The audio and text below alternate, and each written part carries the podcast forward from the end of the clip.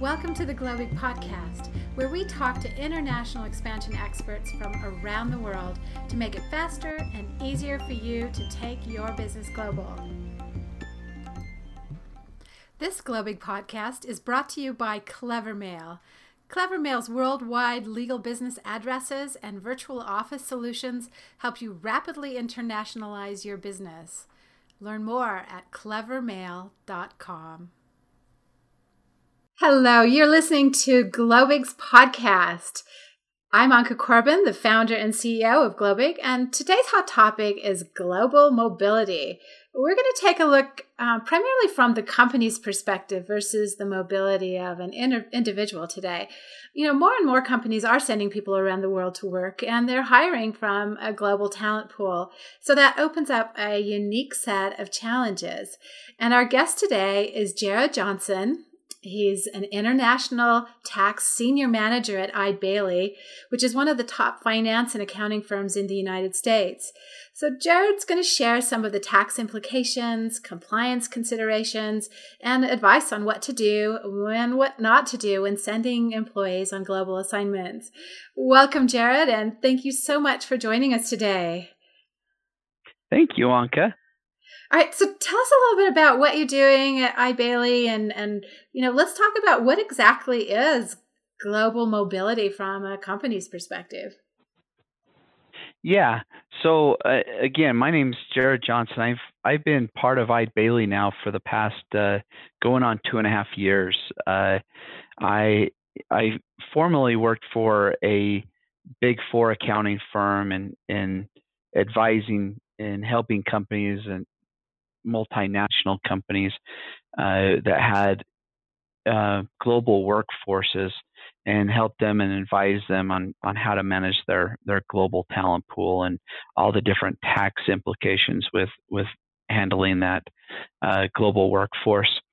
So um, I've been, you know, I, I've done that, this now for about eight and about over ten years now for um, helping companies with these types of issues.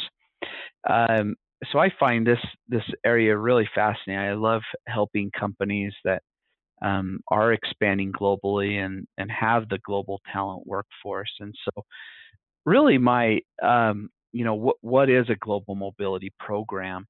Uh, really, whenever a company has a um, a global workforce, whatever method they're using to facilitate mo- the movement of these employees across um, across borders is really what a, a global mobility program is. And it can be very sophisticated, where the, the company has uh, very detailed policies on how the the company is going to treat each of the individuals, and so all the individuals are treated the same. Or, you know, and I've seen a lot of companies not have uh, really any sophistication regarding around uh, the it, or or really detail on how they're going to treat these different uh, global employees. And so um, really it depends on the company and how long they've been moving employees across borders. You know, we here at Eide Bailly, we can help, you know, companies, um, you know, create, you know, put processes in place and helping companies manage these um, this global workforce more efficiently. You know, it's interesting. I think a lot of times when companies think about their global workforce, you know, the, the thing that they think about is, it's all right, how do we get them paid? But what they're not thinking about are really a lot of these um, kind of tax considerations and other compliance situations that really pop up once you do that. So, I mean, let's let's talk about what are some of the various risks, or even, you know, just some of the things that you need to be prepared for when you have a global mobility program. Yeah, um, you're right. The, the companies do face just a myriad of, of, of different risks, and and. The first thing, that, like you said, Anca, the, the first thing that comes up is, well, how do I pay this this this person that's going overseas? Um, how do we get the you know the, the money to them? And so just that that brings up the probably one of the very first risks that a company has, and that is payroll. Um, if you are a company and you are employing an employee or send an employee overseas, and they're performing a service in that country, a lot of times these individuals have withholding requirements in that country, even if they're, if you keep them on home country payroll. Um, a lot of times these individuals have a, a withholding obligation in that foreign country. And so um, w- what taxes do they have to withhold in that in that country? Do they have to, social taxes equivalent to a FICA or Medicare here in the U S? Um, do they have other employment taxes that the company has to withhold on? Um, you know, it, it, and so there's there's a lot of the, the payroll issue is is a lot. You know, a lot of companies will say, well, we'll just file their return and pay the tax at the end of the year. Well, that isn't being fully compliant enough in a country, because just like here in the U S, most countries have withholding obligations um, in, in those foreign countries um, to withhold taxes as you go along, or pay as you go, or pay as you earn type methodologies in those foreign countries. So payroll and Social Security tax compliance are, are two of the two of the biggest, you know, risks that a company's going to face. Um, you know, kind of a, back to your, the payroll implication too, Anca, is, you know, keeping a, an employee on home country payroll. Uh, depending on the type of employee, this is probably uh, th- th- that you're sending overseas, depending on the type of employee. Is it a high-level executive, someone that might be finalizing contracts for for the company? Um, you know, if it's that level of employee, you might be creating the biggest risk and issue the company might face is what you call a P E risk or exposure. P E stands for permanent establishment risk. So what that does is, if you are sending a high-level executive over that's finalizing contracts for the for a U S entity in a foreign country, you could be creating what they call this P E risk. Um, and what that that risk is is that is you are creating a risk in that country where the profits of the U S entity would become taxable in that foreign jurisdiction, and that. That could be very detrimental if if you don't think you have an issue and you send someone overseas and they create your uh, a P E risk and exposure for your U S company in that foreign jurisdiction. And all of a sudden you have profits here in the U S that then become taxable in that foreign jurisdiction. Um, there are ways to to overcome that risk, um, and we can kind of we can and how to mitigate those, and and we'll go over those in just a bit, but that's one of the biggest risks that a company has. There's other issues that that are huge as well, and that is immigration compliance. Um, are you um, sending your workers over with the right visa? Um, you know, and if you do, if you handle the immigration piece incorrectly in the in the right country, you could have very detrimental impacts. You hear horror stories of companies sending executives or sending employees over to a foreign country that don't have the right immigration, and a they either get they could either get thrown in jail, uh, which, which does happen, and b you know maybe the country decides that that that, that company can no longer do business in, in their foreign country in that foreign country, which could be detrimental to the business as a whole and as they expand globally. Um, there's other issues that companies have, and that is income tax compliance. Um, there's a misnomer out there on one hundred eighty-three day rules that if you are um, outside of, um, if if you're not in that foreign country for less than one hundred eighty-three days, then you have no issues. Well, that's not always the case, and sometimes even though there might be a treaty in place to to make it so you don't have an income tax liability in that foreign jurisdiction, you still might have a filing obligation. So there's a lot of exposure there on the income side, income tax side, and making sure that you're compliant. Um, all these things um, really bring about, um, you know, all these items are, are just really just the, the tipping point of the myriad of, of and myriad of, of different risks that a company faces. Really, one reason I see a lot of companies want to have put into place a, a very formal type global mobility program is, is, is to mitigate these risks that I just talked about, and also to provide their employee and workforce a great experience during the, you know, during this, uh, the, these global mobility assignments. If you think about it, in Anca, if you put yourself in in a in an, an employee's foot, or, you know, uh, shoes when they go on assignment, and a lot of times they're asked to uproot their family and move them from the U S to China, or, you know, where, whatever country they're asked to go. That's a big stress on these individuals and their families.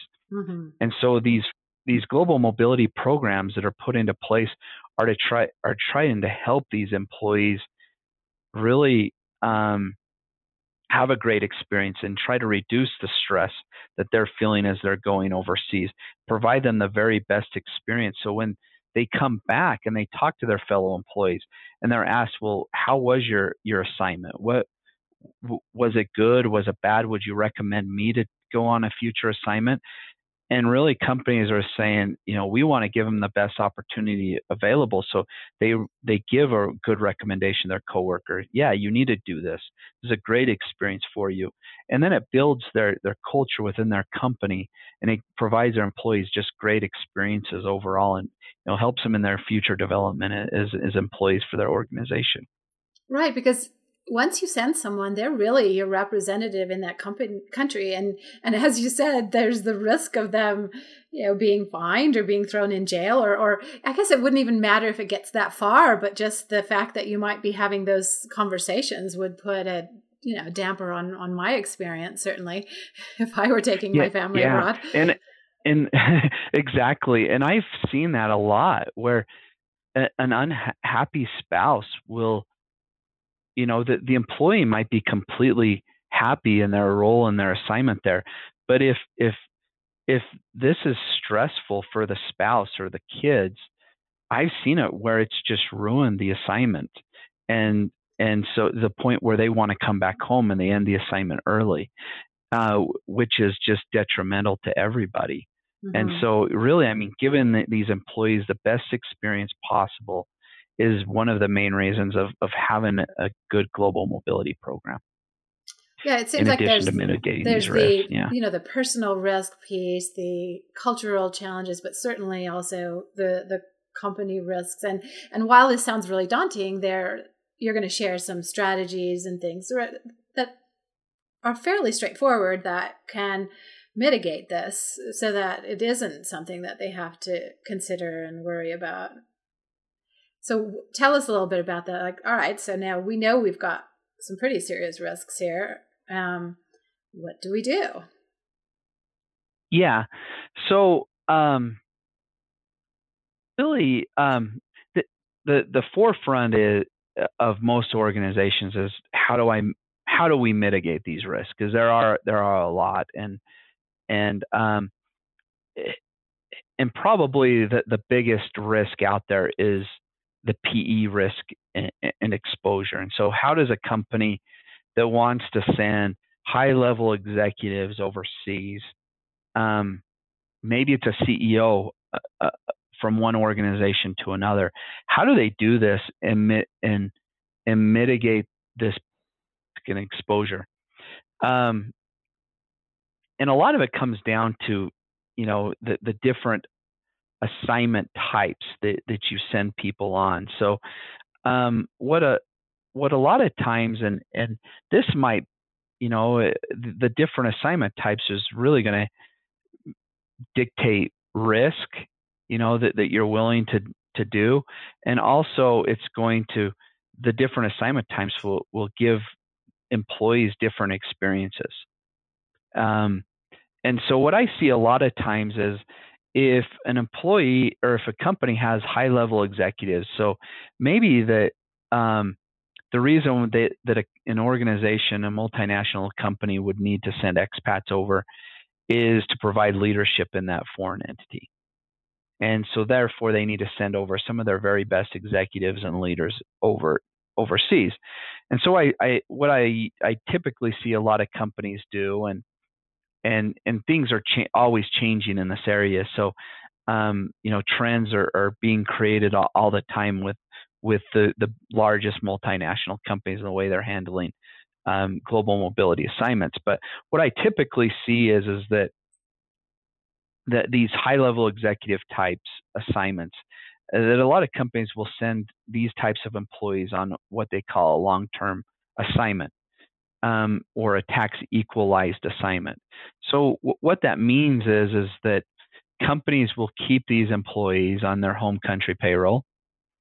Um, and they'll do that for myriad, you know, for, for myriad of reasons. A lot of these executives, they don't want to change. If they're a U S employee and they have social, they're contributing Social Security, they don't want to lose out on that U S Social Security.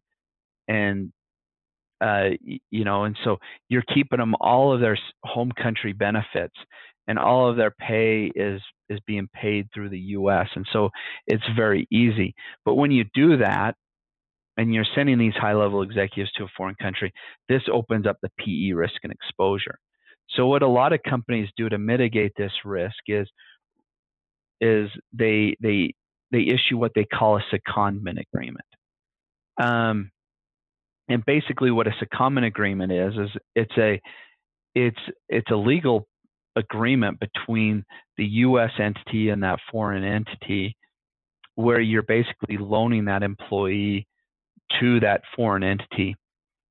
And through that loaning process, y- you're not making them, that they're not considered a U S employee, but they're they're basically an employee on loan to that foreign entity. And by by by keep by having a secondment agreement in place, it mitigates that that P E risk and exposure that a company may face. And so that's what I see a lot of companies will do for their highest level executives. Um, the the secondment agreement doesn't take away the the P E risk and exposure, but it minimizes it. And so a lot of, to the point where a lot of companies are more comfortable with that risk and exposure, the, the P E risk and exposure, if they're um, by implementing the, the secondment agreement. The the way that most companies get rid of their, um, it just pretty much, maybe not one hundred percent, but they pretty much eliminate all P E risk and exposure. What a lot of companies will do is they will um, th- they'll they'll permanently transfer someone. So basically, what they're doing is they're they're firing the person in the home country, and then they they sign them up and, and make them a, a permanent employee in that host country for for a time being. Um, and so what that does is you're you're basically, they're not a U S employee at all. They're they're basically they are uh, a host. They're an employee of that host country, that host country entity, and and so that that does pretty much eliminate most of the P E risk and exposure that most companies have. And so those are, you know, another other assignment types that people the, the companies will have. You know, will um, uh, you, you know. to help mitigate these risks, or maybe the, the employees that need to go over on ass- assignment are that the, they're project based and they're just going to go over for a short amount of time. So implementing maybe short-term assignments. And so on these short-term assignments, you keep them on home country payroll as well and issue a secondment agreement as well. So the long-term assignments are more long-term in nature, short-term are, are a year or less in nature. And so that's the kind of the different that I see a lot of companies uh, on how they they overcome the P E risk and exposure is they um, they they they create these different assignment types and offer letters for each of their different mobility um, their mobile employees. Um, the other ways that I see companies mitigate their risk in the immigration compliance is um, their global mobility program. They basically will contract with an immigration attorney or or an immigration law firm, and so they will when they when they start to send, think about sending an employee overseas, a lot of times companies will meet with these immigration attorneys and say, hey, here's the purpose of the assignment. Um, here's their role within the organization. This is the type of visa we're thinking of sending them over. And then the law firm will handle all of the global uh, immigration work that needs to happen. Um, the same holds true with the, with a, a company that has, you know, that has employees on the tax side. So global mobility pro companies that have global mo sophisticated global mobility programs will come in and they'll say, well, we need to have a, uh, an accounting firm that kind of helps us through these and avoid, you know, all the different, the myriad of tax issues that we may have. May, maybe it's payroll, uh, income tax, uh, social tax, and they can advise us on, on all the, on all these different things. And so a lot of companies will hire a, a third party accounting firm to come in and counsel and advise their, their, their tax group or their internal tax group or internal payroll group on how to properly structure assignments or how to, you know, when a tax return is necessary in a foreign country on a short-term assignment. And, and so these, these, these tax firms can come in and, and advise the company on all these different, on the myriad of different tax issues that they face. So Jared, this I have is a quick where question. Eide Bailly would, would come into play to help out. Right. Yes, I have, a quick, I have a quick question for you. So you had mentioned that the, the contracts for these different assignments um, need to have all of this really stated in advance, right? Because you can't really just send uh-huh. someone and then um, retroactively fix it. You probably need this all documented before you send someone. Is that is that correct? That is that is exactly correct. And that's why having a sophisticated or or a well-managed global mobility program is probably the most important. Because what I find is most of the time when a business needs someone overseas, they need it done immediately. Mm-hmm. And, and, you know, it, it can't wait, you know, a month or two, three months until everything's ready. And so a lot of times a company will, will, a business will notice a need and they're like, they identify a person. They say, I need that person over there right now. They put them on an airplane and they're over there. And that's usually the wrong way of, of approaching it. Right. Um, well, we just came back from the U K because they need it. Yeah, go ahead. Sorry. Oh, sorry. Yeah, we just came back from the U K, and one of the things that um, they were sharing with us is that if you do that and you send someone over and they're just in the middle of it and you get the wrong visa type or you don't have the right contract in place, you can't fix that very well. There's a really good chance that it's already, you know, a really big deal for you to back back out of that and then do it correctly. So even though they have to do it fast, they definitely need to talk to a company such as yours, get this done in advance. Or, I mean, I think this is really one of the bigger challenges from what I see companies facing. Yeah. And, and that's, and that's what companies are facing is, is global mobility programs need to be visible within the organization. Um, so when a business manager has a need for someone, they know immediately who to reach out to. Say, hey, I've, I've already identified this person. I need them in this country and I need them there by this time. What do I need to do to do this? Mm-hmm. And then the company will do all the due diligence with the immigration, the tax. Okay, th- we need to set up, you know, this is a high level executive, so we need to set them up on shadow payroll in that foreign country. We're going to pay them out of the United States, but they're going to have a U S filing obligation or a, a host country withholding obligation. So we need to set up a shadow payroll. So we we have all these pieces that need to come together, and they need to come together in a really quick manner. And so that's why having someone, identifying someone within your organization to manage that and to make them visible and to communicate that throughout your organization saying, hey, if you're a business manager and you need to send someone overseas, you do not put them on a plane first thing and just get them out. You need to coordinate that that first with this global mobility manager who's going to make sure that everything is done properly. Um, you know, and if you think about how many different aspects there are to sending someone overseas, you know, you have you have all these issues. You have the tax issues. You have the immigration issues. You have all these business issues. But then you, you think about it from the family standpoint. If you want to give them a good experience, you have the relocation issues. Mm-hmm. How, who am I going to use to move all their household goods? Who am I going to use to help to, you know, to help them find a house in that foreign jurisdiction for their family? Um, who am I going to use to help them find a school to put their kids in, in, in the proper schools over there, to give them a good education, you know, to give them a good experience? And so there's all these different myriads of issues, and well-run global mobility programs have, you know, they, they have a relocation, a global relocation provider that can provide them with all those relocation services. They have the tax firms that can help them with their global tax issues. They have the immigration firms. And then it's just doing the due diligence with all those different groups and all those different players.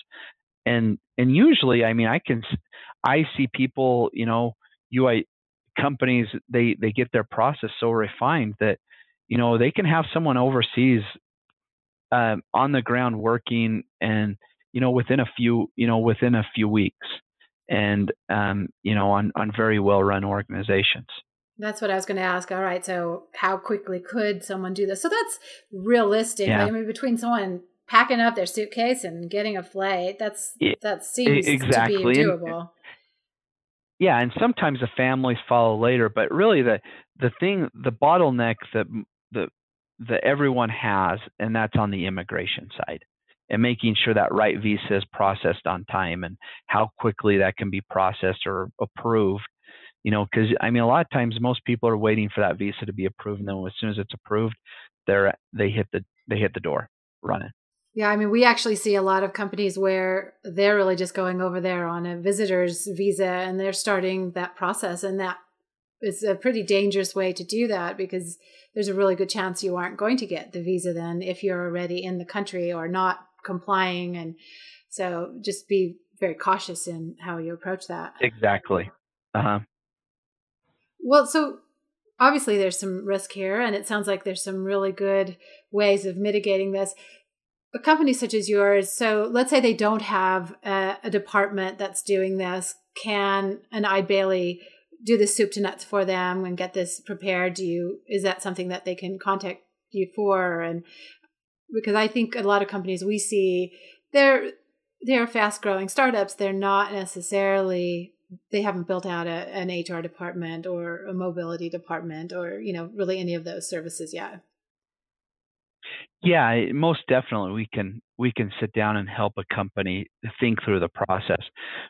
Some of the things that the company needs to first figure out is uh, we can't we can't provide all the answers, um, and w- we can provide them solutions to everything. But there's certain, I guess what I'm trying to say is there's certain things that a company needs to determine on their own, and that is, and some of those things might be, I am I sending people overseas?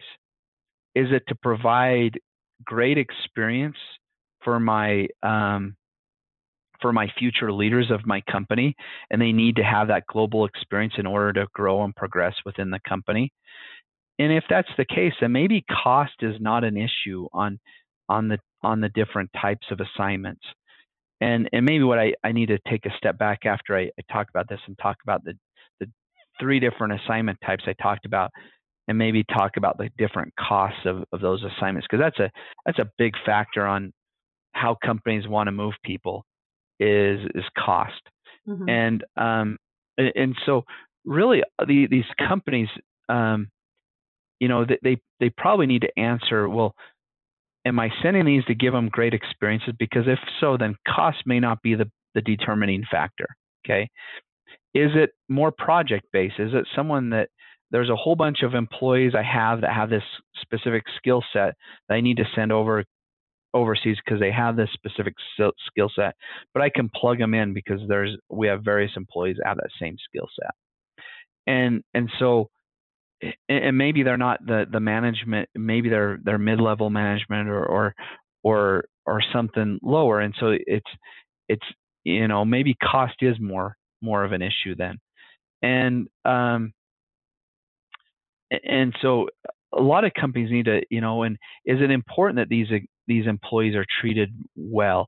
Is it is it is it important that they that they're given you know really good benefits to encourage them to go on assignment? You know, what kind of benefits or, or offerings do you want to offer these employees, you know, to go on assignment in order to encourage them? And so a lot of these things, that, that's what the company needs to really kind of answer first. And then we can, you know, then once you kind of know the answers to that, we can come in and we can say, okay, maybe you have a mixture of, of different employees. So maybe you want to have different assignment types. Maybe there's two or three different assignment types that you you want. We can help a company establish policies um, on how to treat them from a tax perspective. We can help them with the uh, all of the tax issues here at Eide Bailly. We can also help them with creating the offer letters that they give to the employees to sign. Uh, the contract, you know, to go on this international assignment. So there's a lot of things that we can help them do, but it really comes down first, they need to figure out, well, what's important to the company? What's that company culture that they need? And and then once we know that, then it's easier to kind of help um, them, you know, establish a, a good global mobility program. Yeah, I want to put a plug in that an offer letter here in the United States, while it's an important part of the process, it is an absolutely critical part to get that right based on the different laws of a different country. And it is such a big deal to get that offer letter right. And definitely do not use your U S offer letters for someone going overseas, because that is, you're already non-compliant and chances are that's going to be a massive red flag from the beginning. So when you've exactly. got all these assignment types, what is the biggest risk for a company? What? Well, the the one of the things that most companies and what they're finding is is those those traditional long-term assignments I spoke to earlier about sending, you know, that, that you would you keep an individual on their home country payroll and then you tax equalize in them. What tax equalizing means is you're basically offering to that employee that they would pay no more tax than they would have paid had they had they not gone on foreign assignment. So a lot of times these employees, to get them to go, that you you give them a house in that foreign country that they can live in, and you can and then you offer them maybe a car.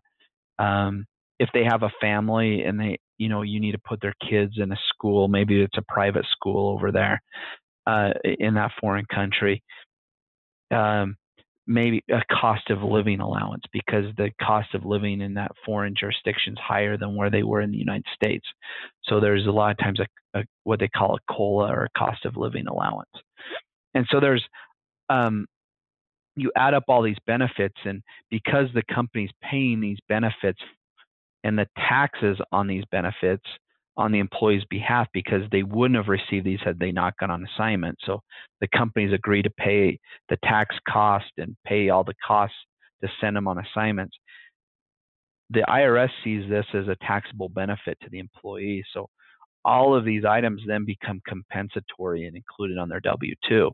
Mm-hmm. So you can automatically see that the cost, I mean, if you think about it, not only is it the U S taxes that they're paying on these, but it's the foreign taxes, and they're, they're paying all of the companies are usually paying, or on tax equalized assignments are paying all of the tax costs um, in that foreign jurisdiction. So if you think about it and you start grossing up all of these benefits that the employees are receiving, and you put that on their U S and on their foreign pay, you can see that the cost of these assignments, these tax equalized assignments, are very, very expensive. Mm-hmm. And a lot of times um, the general rule of thumb is, is that a tax equalized assignment generally costs a company um, anywhere from two to five times that person's salary, annual salary. And so you can see that they, when a company sends someone on a long-term assignment and they're tax equalizing them, they're really investing in that person's future uh, right. because of the cost is so high. And so that that's one of the, and so what, what do companies do when they, they, they need to mitigate that P E risk and exposure? So, it, but if they're not willing to pay those high tax costs, so what I see a lot of companies are doing is they're saying, they're offering more of their employees, well, we're just going to permanently transfer you to this mm-hmm. foreign jurisdiction. And so, um, because then we don't have to pay all these benefits, and then they're on their own and they have to pay their own taxes in the U S and in that foreign jurisdiction. So there's a lot of, the, the employee isn't getting the better, the great experience that a, that a tax equalized employee does. Uh, but it's much more cost effective for the company. Another w- way that uh, companies will mini- minimize their cost of assignments um, and yet keep them on U S payroll and, and somewhat tax equalize them is just send them over for shorter periods of time. So maybe it's a short, maybe it's a six month assignment rather than a, a two or three year assignment. And so, um, So um, the short-term assignment would then come into play, and you would still have a common agreement. You keep them on U S payroll, but they're only there for six months rather than several years.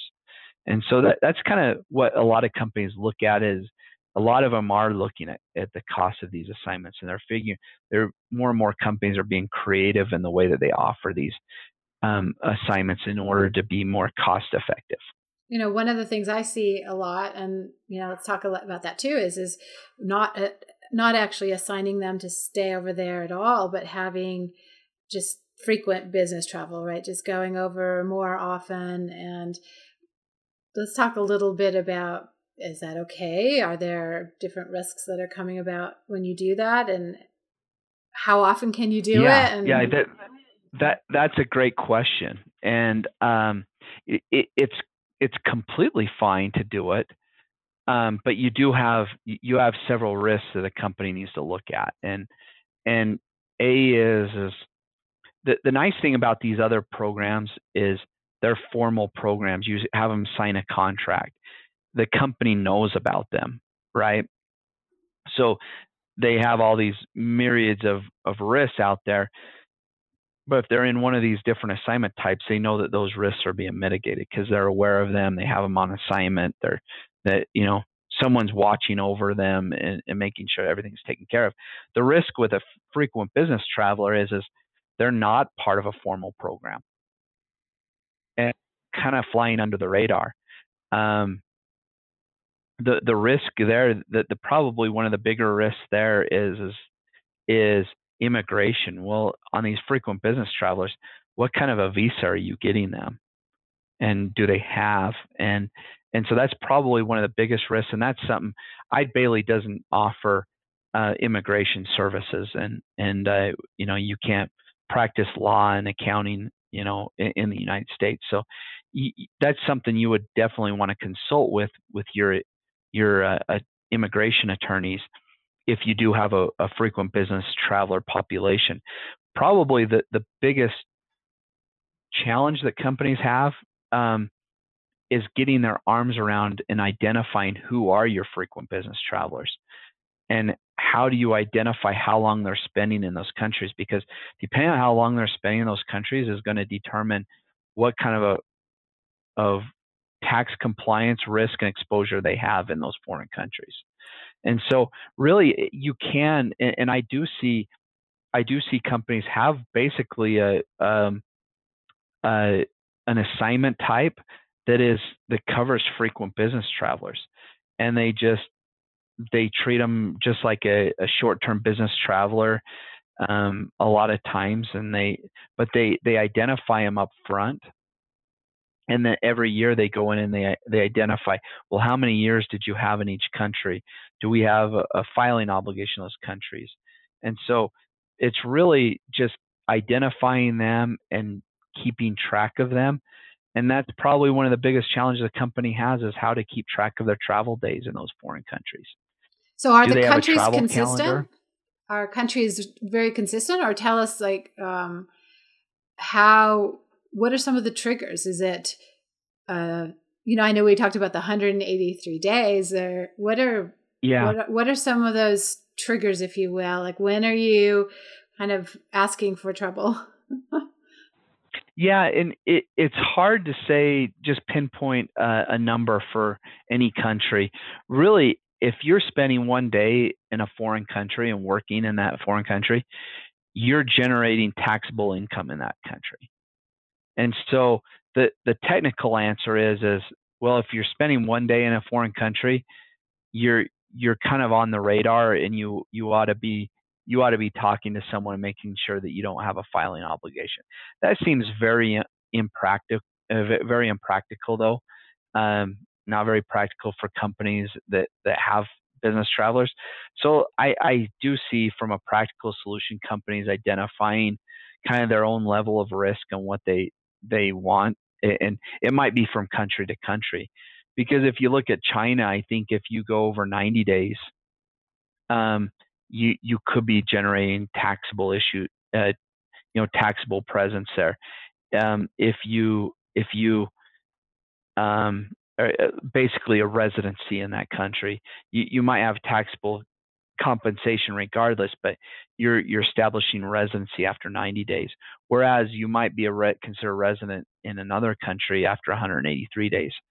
And then there's a lot of tax treaties that the U S has with other countries.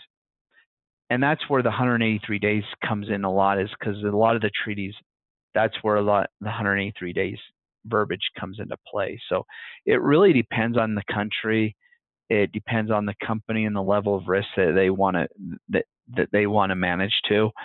And um, but so, really, um, r- really, the technical answer is, is if you're spending one day in a foreign country, you should be looking into any tax obligations or filing requirements you have in that country.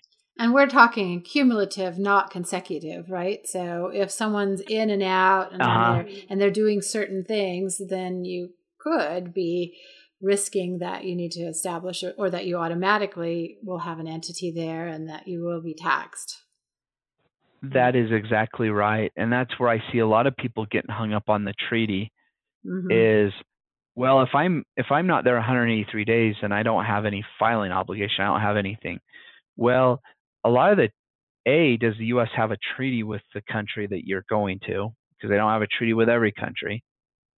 Um, B, well, if you read the verbiage of that treaty, because the treaty might say one hundred eighty-three days during the calendar year, or it might say during any rolling twelve-month period, mm. which could be a big issue. I've seen a lot of companies kind of fall down. Well, they're not, they, they spent one hundred eighty-three days in this country over any twelve month period, but they didn't do it over a calendar year. So they didn't think they had a filing requirement, but they, in reality, they did.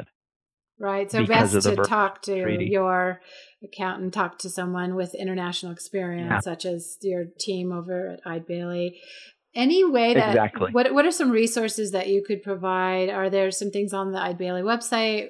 How can people learn a little bit more just so that they feel uh, a little more confident in their decisions? Well, um, yeah, we do have we do have a lot of information out on the Eide Bailly website that you can access. Um, I um, it, you can find a lot of that information under the you know under the individual aspect of. Because this really does, a lot of the tax compliance areas do, does fall under the individual. And so it's it's usually done either global mobility or individual taxes on the international website.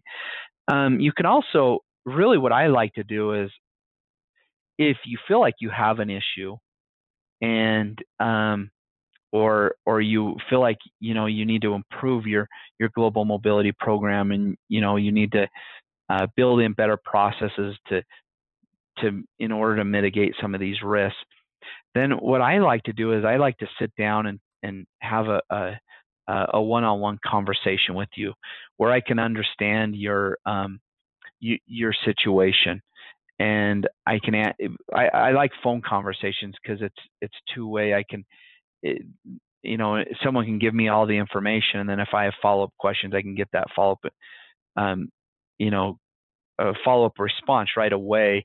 And, you know, and, and you can, you can be v- much more interactive that way. So I like to have a, these one-on-one conversations with companies and with global mobility managers, and try to figure out where, where are they at currently? Uh, where do you feel like your risks and your exposure is? What type of assistance do you need? You know, what, what do you need from us? Um, we can, through our H, through our affiliation with H L B International, we can help companies if they're sending expats to China. We can do the U S return here at Eide Bailly, and then we have affiliate firms who can do their tax returns in China. Um, uh, maybe China is a bad example because a lot of times it, it's handled through payroll, but in the U K, we can help with their U K tax filing obligation. Or we're in over one hundred twenty different countries, so we can pretty much do your tax return in any country that that, that uh, a multinational company is going to. So that's and great so, advice. Really, yeah. So everyone yeah. listening, you know, take Jared up on his offer. Talk to him. Let's uh, have you kind of review your situation and, and just make sure that you are compliant and that you don't have the significant risk out there, and figure out how to put something together, not just for yourselves, your company, but also the individuals going over, because it is a, a really daunting task if it's not prepared. Um, Jared, how might someone reach you best? And um, then we'll also put this information on the description so that everyone can reach out. Yeah, probably. Probably the, the very best is just through my email, um, jared.johnson at eidebailly.com. Um, I can, you can also reach me. Um, I'm located in Salt Lake City, um, and you can reach me by telephone at, at um, eight oh one, four five six, five four five two. And so you can re, you know, reach out to me anytime, and I, I can I, I work with people all over the world. So if you're if you're in a foreign country, or if you're um I I can work my schedule around yours to make a time work to have a conference call, uh, you know, with you to you know to go over you know your situation. Mm, thank you. Thank you for that. Thank you for the generosity of your time and your insights. So everyone, this is Anca Corbin with Globig. Uh, we had just a great podcast with Jared Johnson from Eide Bailly. Join us next time for another interesting podcast on international expansion.